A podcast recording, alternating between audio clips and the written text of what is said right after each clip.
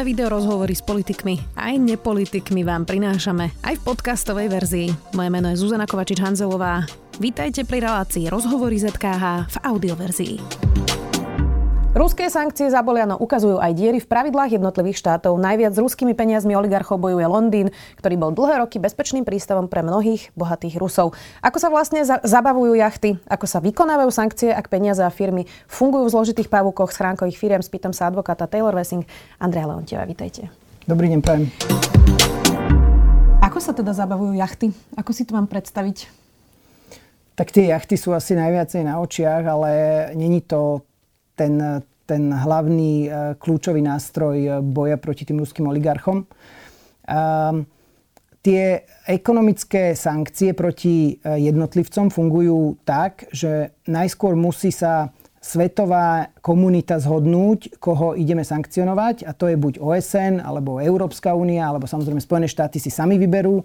Británia teraz po Brexite si sama vyberie, koho ide sankcionovať. No a potom sa musia tieto predpisy preniesť do vnútroštátnej legislatívy. Čiže keď OSN rozhodne, že dá nejakých ľudí na sankčný zoznam, tak to ešte neznamená, že si OSN vie tie jachty začať zabavovať. OSN nemá lokálna polícia. Tak, OSN nemá na to armádu, OSN na to nemá vlastne tých vyšetrovateľov. Takže sú nejaké dohody, že ako vykonávame my tie rezolúcie OSN napríklad na Slovensku alebo v Európskej únii.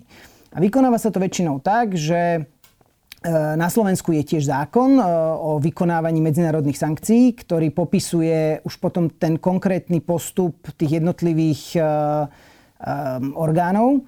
Nie je to moc šťastne napísané, ale iné krajiny, tie, čo zabavujú tie jachty, to majú šťastnejšie napísané. A tam je to teda jednoducho jasné, že ak vy viete u tej jachty preukázať, že ju buď priamo, alebo nepriamo, alebo ju vlastní tretia osoba v prospech toho, kto je na sankčnom zozname, tak tú jachtu viete zamraziť, zadržať. A to je dôležité, že to neznamená, že ona prepadla štátu.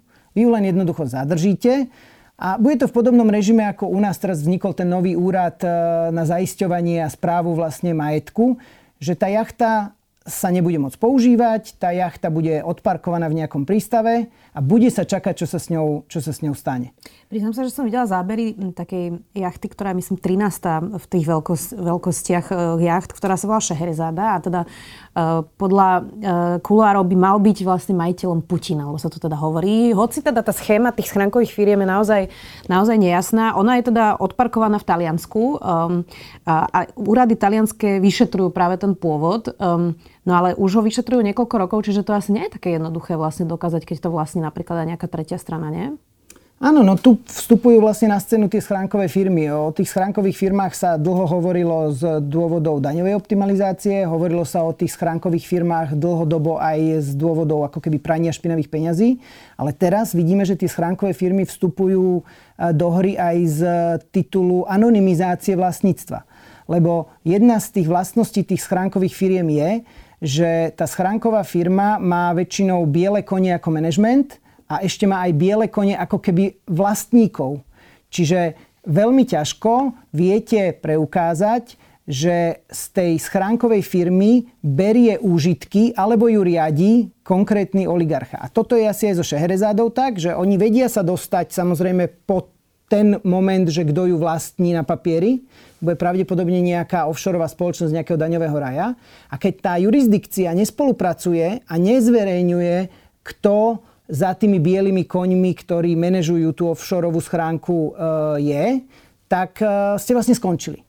A o tom sa môžeme porozprávať, že ako sa to dá rozplietať, ale toto je ten najväčší problém pri tých sankciách na ruských oligarchov, že žiadny z nich už dnes nevlastní tie skutočne hodnotné statky napriamo. Aj z daňových dôvodov, ale aj z tých dôvodov presne tejto anonymizácie a aj z dôvodov preto, že často sú to politicky exponované osoby, lebo keď tých oligarchov rozdelíme, tak sú to podľa mňa dve základné skupiny. Jedna skupina sú tí oligarchovia ruskí z tej prvej vlny, ako bol aj Abramovič a Chodorkovský, a potom máte úplne novú skupinu oligarchov, ktorí už prišli s Putinom. A tí často zastávajú aj politickú rolu v rámci Kremla. A tí napríklad, keď si zoberiete Sečina, tak on má jachtu, on má určite v zahraničí oveľa väčšie majetky, ale není tak známy ako Abramovič, lebo on nekupuje tie trophy assets. On si užíva v tichosti tie peniaze, lebo je stále ako keby braný ako reprezentant politický v tom Rusku. Jasné, veď ostatne aj nevlastná dcera Sergeja Lavrova si kupovala byt vo veľmi mladom veku, na ktorý prosto nemohla mať, to je jasné. Prečo práve Londýn je vlastne tým bezpečným prístavom pre tie peniaze ruských oligarchov? Má to nejaké logické vysvetlenie? Áno, to logické vysvetlenie, alebo tých logických vysvetlení je viac. Povedzme si asi ten hlavný dôvod, to je ten, že tí ruskí oligarchovia neveria svojmu vlastnému zriadeniu. To znamená, majú taký ten pocit, že, jak sa hovorí, že čo je doma, to sa počíta. Takže snažia sa vyviesť si to svoje bohatstvo do krajiny, kde sa cítia bezpečne, kde sa cítia, že o ňo nemôžu prísť. Kde je proste stabilná demokracia. Je stabilná demokracia, ale je tam aj napríklad, ako keby sú tam menšie výkyvy v kurzové napríklad. Hodnota nehnuteľnosti v Londýne je veľmi stabilná, vlastne stále rastie. Je tam veľmi dobré vzdelávanie pre ich deti, takže je to, a majú tam svoju bublinu. To je tiež dôležité, že ten Londýn sa vlastne vyvinul ako taká bublina, kde sa stretávajú bohatí medzi sebou. No a potom sú tam ako keby sekundárne dôvody pre ten Londýn. Prvý je, bohužiaľ, že Londýn si nikdy nepotrpel na to, aby skúmal pôvod peňazí. A zase to má nejaký historický dôvod, že v Londýne ste mali strašne veľa poradcov, ktorí vždy slúžili tým koloniálnym krajinám ako poradcovia, ktorí všetko vedeli v Londýne vybaviť.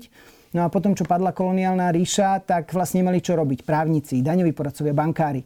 A oni vlastne si našli tento produkt, že vlastne, ako hovorí Oliver Bullock, to je taký britský investigatívny novinár, že butler to the world, že oni sa stali vlastne sluhami bohatých z celého sveta, lebo všetko vedeli vybaviť. Mhm. Takže to je ten dôvod druhý, že neskúmal sa tam nikdy pôvod. No a potom sú tam ešte aj ďalšie dôvody, napríklad, že v Británii, bohužiaľ, keď sa bavíme aj o tom, čo sa nedávno stalo na Slovensku, ochrana osobnosti a žaloby oligarcha versus novinári napríklad, tak v Británii je bohužiaľ systém taký, že tí oligarchovia sa veľmi dobre vedia brániť pred zverejňovaním nepríjemných informácií, kníh alebo investigatívnych článkov. Lebo ten zákon v Británii je nastavený tak, že je veľmi ťažké pre investigatívneho novinára, aby vedel uniesť vlastne aj finančne nejaké to dôkazné bremeno toho tvrdenia o tom, čo napísal. Čiže je úplne bežné, a vy ako novinárka asi ste o tom počuli, že neradi sa súdia britskí novinári s oligarchami, lebo je to tak drahé v tej Británii, že vás to vie zruinovať. Že jeden spor vie zruinovať celé vydavateľstvo a vás osobne ako novinára. Možno by ste to aj vyhrali, ale vôbec tie právne služby sú tak drahé, že kým by ste sa tam dostali, tak je to príliš náročné. Presne tak. Zmení táto vojna britský systém schránkových firiem, myslíte? Naozaj sa pohne ten systém, aj ten dôvod, áno, napríklad Holandsko, takisto, tam sú tiež schránkové firmy, bude sa to meniť? Ja si myslím, že sa to bude meniť.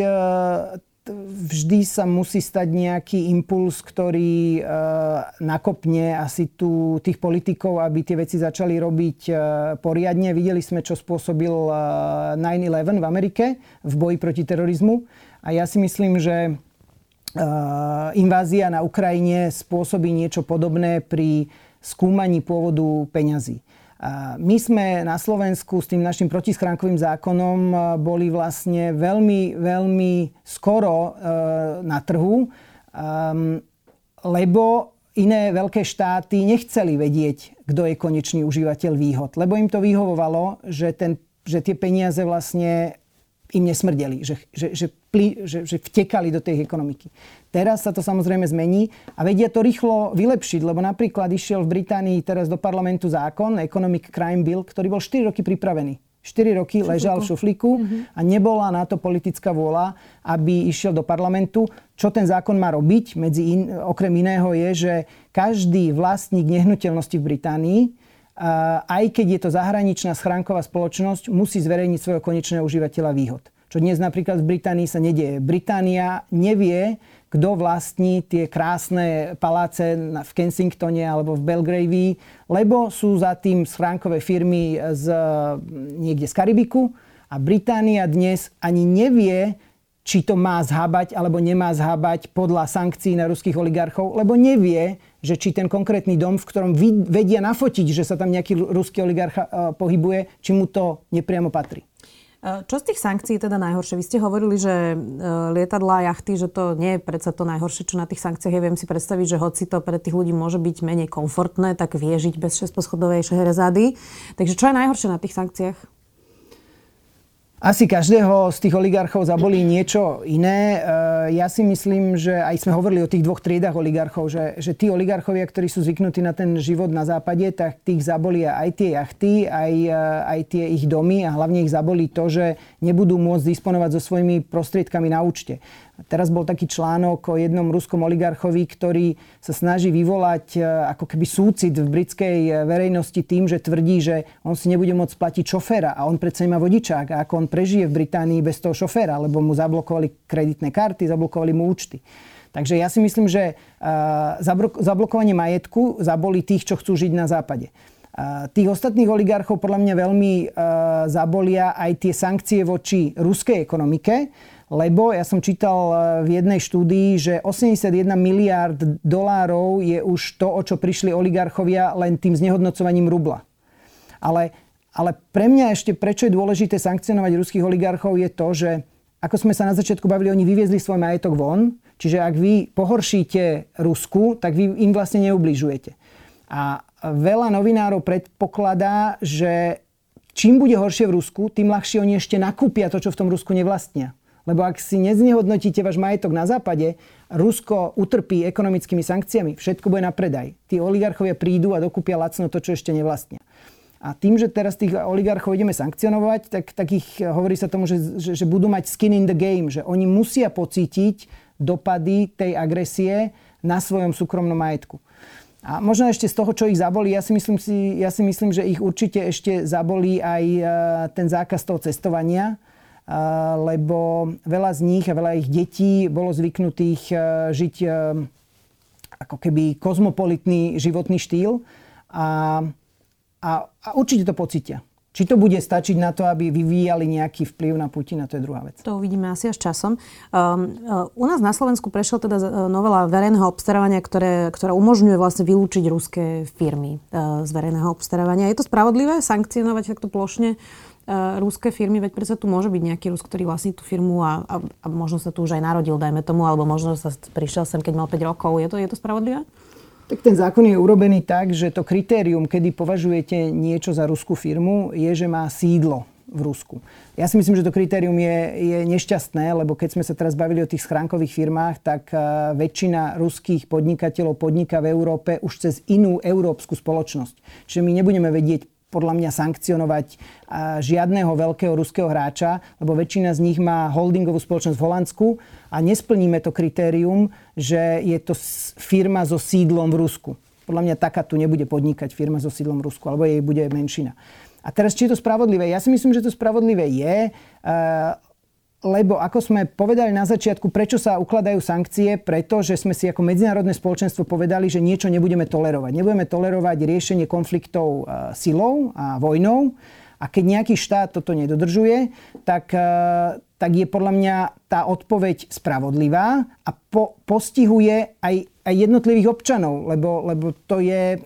To nevieme už potom diferencovať, že ktorí sú dobrí alebo ktorí sú zlí. Keď ten štát porušuje medzinárodné právo, tak jeho občania prirodzene budú trpieť. Hej? A to je filozofická otázka, že čo môžu proti tomu urobiť. Ale je to podľa mňa spravodlivé a ešte je tam potom ten aspekt ako keby bezpečnostný, že keď sa bojíme, že aj Slovensko sa môže dostať hlbšie do toho konfliktu, tak predchádzame tým problémom, ak ruské firmy nenecháme byť dodávateľmi na Slovensku, lebo ak ten konflikt sa vyhrotí, tak vlastne by sme museli riešiť to, čo dneska riešime s opravármi MIGov, že nechcete mať niekoho, od koho ste závislí, kto je nepriateľ.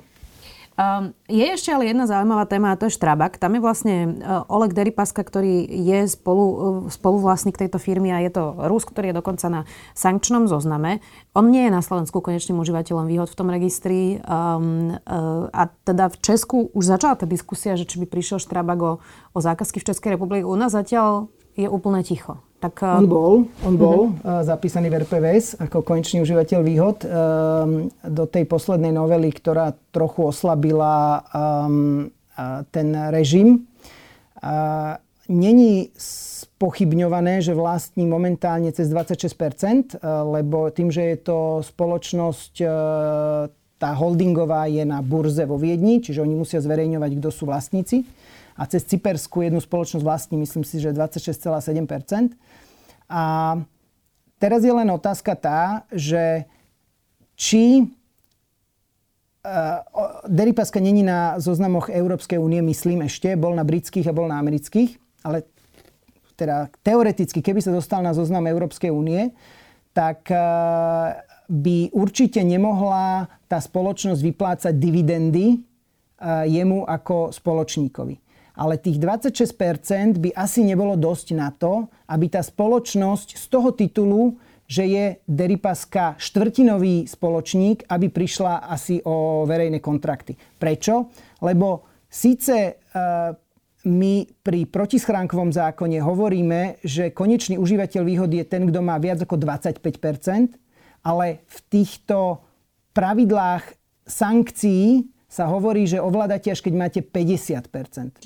Čiže väčšinu. A to by nesplnil asi Deripaska. Čiže formálne si myslím, že by mohol Strabag ďalej pracovať, ale čo zase je druhá vec, že neformálne sú banky oveľa striktnejšie a napríklad by mohli robiť Strabagu problémy pri financovaní. Oni jednoducho nebudú chcieť to riziko ani reputačné, ani iné preberať a Strabag môže mať problémy podľa mňa získať bankové financovanie. Inak zaujímavé je, že v roku 2014 plus 7 dní písalo, že Oleg Deripaska kúpil na Slavíne vilu, ale bolo to tiež cez schránkové firmy, myslím, že až dve tam figurovali.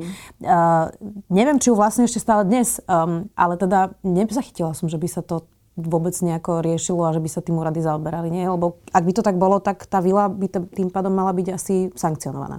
Áno. To je aj tá vec, ktorú vyčítame my tomu zákonu, ktorý je dnes, myslím, že z roku 2016 na Slovensku ten zákon o vlastne implementácii tých medzinárodných sankcií.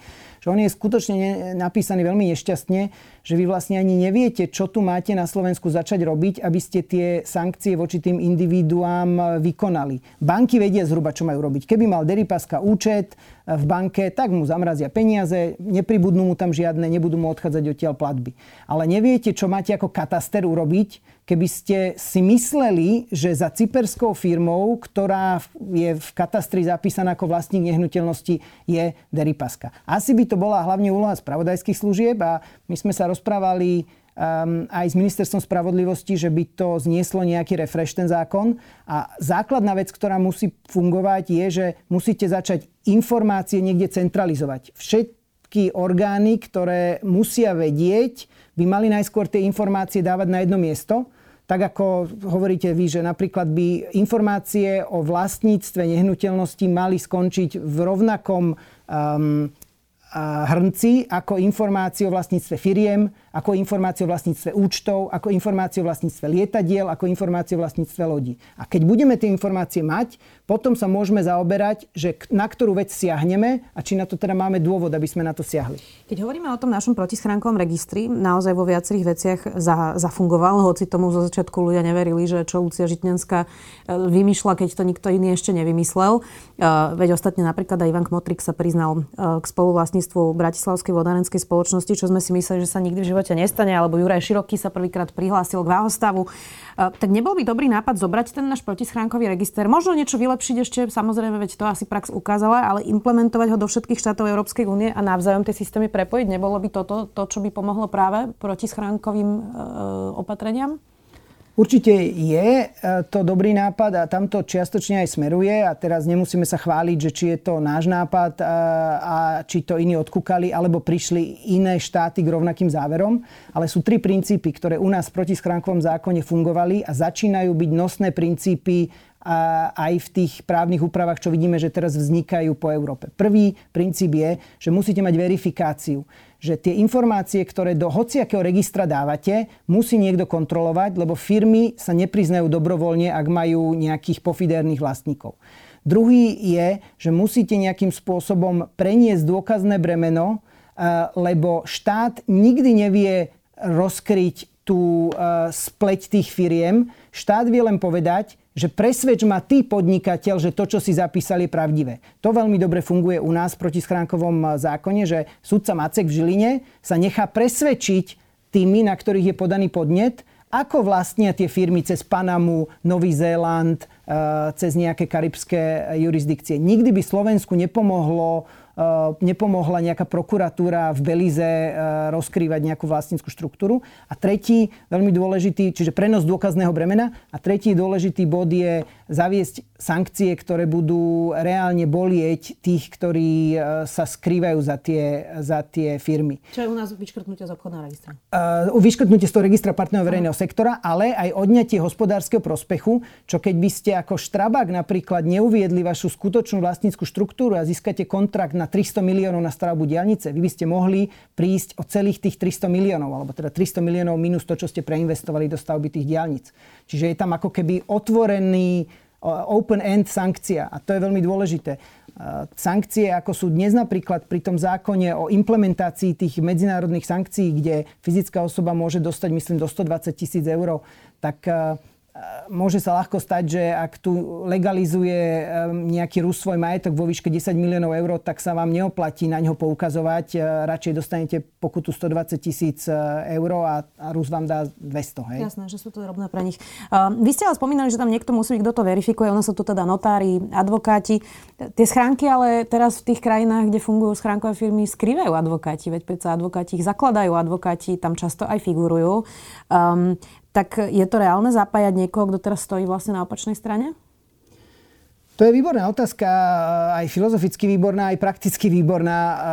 Ako advokát ja hovorím, že musia pochopiť aj advokátske kancelárie, musia si vybrať stranu, na ktorej stoja. Buď budú stáť na tej strane, ja hovorím z terminológie Star Wars, buď ste na strane svetla, alebo ste na strane temná. A keď si vyberete, a štát by mal motivovať tých advokátov byť na strane toho svetla. Preto sme na Slovensku zvolili princíp, že tí advokáti alebo účtovníci dostanú niečo zaplatené, za to, že verifikujú ten pôvod tých peňazí. V Londýne, keď sme sa bavili o tom, že kde nastal ten problém, že ten Londýn bol vlastne takou mekou toho čierneho kapitálu, áno, bolo to aj vina tých advokátov. Im zachutili tie peniaze a také výnosy, ako získavali z tých ruských klientov banky, advokáti, daňoví poradcovia, také nemohli získať inde. Čiže ja si myslím, že musíme zmeniť, v angličtine sa tomu hovorí, že enablers, čiže tí, čo umožňujú páchať nejaké nekalé veci, ako advokáti, musíme z nich urobiť gatekeepers, čiže tých, ktorých strážia a dávajú pozor, aby sa tie transakcie robili v súlade so zákonom. Ak sa nám podarí advokátov dostať z tých enablers, z tých pomocníkov, tým čiernym pomocníkov z tej legalizácie, k tých, ktorí budú strážiť čistotu toho biznisového vzťahu, tak máme vyhraté, lebo bez týchto pomocníkov tí Rusi, alebo Číňania, alebo africkí diktátori nie sú v západnej Európe schopní stavať tieto štruktúry na zakrývanie pôvodu peňazí. No a teraz ste mi nahrali, čo teda čínsky kapitál, čo napríklad saúdsko-arabský kapitál, presne africkí diktátori, lebo teraz sa to veľmi tak ako fokusuje na Rusko z pochopiteľných dôvodov, absolútne tomu rozumiem, ale či by tá debata teda nemala byť naozaj širšia a hlbšia? Určite mala a Londýn je teda dobrý príklad toho, že by mala byť, lebo už ten čínsky kapitál, podľa toho, čo som čítal, už prekračuje v objeme v Londýne napríklad ten ruský. Takže áno, mala by byť. Londýn samozrejme musí riešiť primárne tie nehnuteľnosti a to riešia tým Economic Crime Bill, čo som povedal, že akákoľvek spoločnosť, či už z Belize, alebo z Číny, alebo z Afriky, keď si kúpi nehnuteľnosť v Londýne, musí rozkryť toho konečného užívateľa výhod. Ale sú potom iné štáty, ktoré zase musia riešiť lode a lietadlá. To sú krajiny, kde sa historicky registrujú tie lode a lietadlá. Amerika napríklad. Spojené štáty chcú bojovať tým, že spravia register konečných užívateľov výhod plavidiel a lietadiel. A tam by ste mali chytiť aj ten čínsky kapitál, aj ten africký. Že keď urobíte to riešenie systémové, tak by ste mali chytiť aj tých, ktorí sú ešte momentálne není nepriatelia, ale potenciálne chcete vedieť, že či u vás tie peniaze perú alebo investujú. Záverečná otázka. K akým zmenám teda by malo prísť napríklad v Európe? Čo vlastne my musíme v Európskej únii prehodnotiť? Čo by sme mali vlastne zmeniť? Je to ťažká otázka, lebo Európa prijala relatívne progresívne smernice proti praniu špinavých peňazí, ale videli sme pri ich transpozícii, ako niektoré štáty s tým váhajú. Nemecko napríklad, o ktorom máme vysokú kritickú mienku, čo sa týka fungovania právneho štátu. Nemecko sa dlhodobo bránilo vyžadovať od podnikateľov, aby zverejňovali konečného užívateľa výhod. Oni tvrdili, že je to preto, že majú veľa rodinných firiem a tie rodinné firmy sa boja o bezpečnosť svojich detí a vnukov a boja sa o únosov a boja sa vydierania. A toto je najčastejší ten argument, ktorý je podľa mňa prekonaný. A keď sa pýtate, čo by sa malo zmeniť, ja si myslím, že argument GDPR proti zverejňovaniu konečných užívateľov výhod by mal minimálne touto vojnou na Ukrajine byť prekonaný a ten verejný záujem by mal byť vyšší. Tí bohatí ľudia si vedia zaplatiť ochranku, vedia si zaplatiť ochranu svojho majetku a vlastníctvo by nemalo byť anonymné, lebo vlastníctvo, to je základný právny princíp, zaväzuje. Vy keď ste vlastník, máte aj nejaké povinnosti. Ak my dopustíme, že oddelíme vlastníctvo od vlastníka, to znamená, vlastník si bude robiť čokoľvek a nemá to žiadny vplyv na to jeho vlastníctvo, tak to je podľa mňa začiatok konca. Čiže Európa musí sa vrátiť k tomu, že musí byť spojiteľný konkrétny vlastník, fyzická osoba, s konkrétnym vlastníctvom. A čo by asi na to trebalo urobiť, je teda vysporiadať sa s GDPR, trebalo by urobiť registre, ktoré majú taký formát, aby sa, tak ako ste vy navrhovali, aby tie registre národné sa dali prepájať, lebo ak ich viete prepájať, tak vidíte, že niekto klamal v nejakom registri, kde povedzme neboli také sankcie a vy na to prídete, až keď ho porovnáte v iných registroch. U Babiša bol ten princíp, že Babiš zaregistroval niekoho iného na Slovensku, niekoho iného v Holandsku a niekoho iného v UK. A kým ste neporovnali tie tri zápisy, tak tie štáty si mysleli, že však je tam zapísaný správne ten konečný užívateľ výhod. Až keď ste videli, že v troch štátoch je pod Agrofertom zapísaná iná osoba, tak ste zistili, že niečo z tých troch nebude sedieť. Čiže mať systémy, ktoré spolu vedia komunikovať. No a podľa mňa tá verifikácia, ktorá dnes ani v Európe ešte není ustálená, a to prenos toho dôkazného bremena. To znamená, musíme vyžadovať, aby konečného užívateľa výhod vedeli si odargumentovať tie firmy samé a nie štát im musí dokazovať, že zapísali niekoho, kto si vymýšľa. A už len posledná poznámka, kde prenos dôkazného bremena funguje, je taký inštitút vo Veľkej Británii, ktorý sa volá Unexpected Wealth Order, kde, lebo to je ústavnoprávna otázka, veľa ľudí argumentuje, že nemôžeme predsa nútiť, aby sa vyviňovali tí, ktorí majú majetok. No ale v Británii to jednoducho funguje, že ak vy neviete vysvetliť pôvod vášho majetku, tak je dôvod, aby ten majetok bol zamrazený a potom štát bude sa snažiť, aby aj prepadol. Ale to, že vy že prenesiete to dôkazné bremeno na toho, kto tvrdí, že on si na to zarobil. Ostatne pre slušného podnikateľa by asi nemalo byť problém povedať, že toto je moja firma. Ďakujem veľmi pekne, že ste si našli čas. Advokát Taylor Wessing, Andrej Leontiev, ďakujem. Ďakujem veľmi pekne za pozvanie. Počúvali ste podcastovú verziu relácie Rozhovory ZKH. Už tradične nás nájdete na streamovacích službách, vo vašich domácich asistentoch, na Sme.sk, v sekcii Sme video a samozrejme aj na našom YouTubeovom kanáli Denníka Sme. Ďakujeme. Existuje Boh, ak je na svete toľko utrpenia? Je environmentalizmus nové náboženstvo? Je lepšie nespravodlivo znášať, ako ju konať? Ja som Jakub Betinský. A ja Andrej Zeman. A spolu tvoríme Pravidelnú dávku. Vzdelávací podcast pre zvedochtivých, ktorý vás rozrozmýšľa nad aktuálnymi a nadčasovými otázkami filozofie, vedy a náboženstva. Vychádzame každý útorok, nájdete nás na pravidelnadavka.sk, Facebooku a Instagrame a tiež na denníku Sme. Tešíme sa na vás.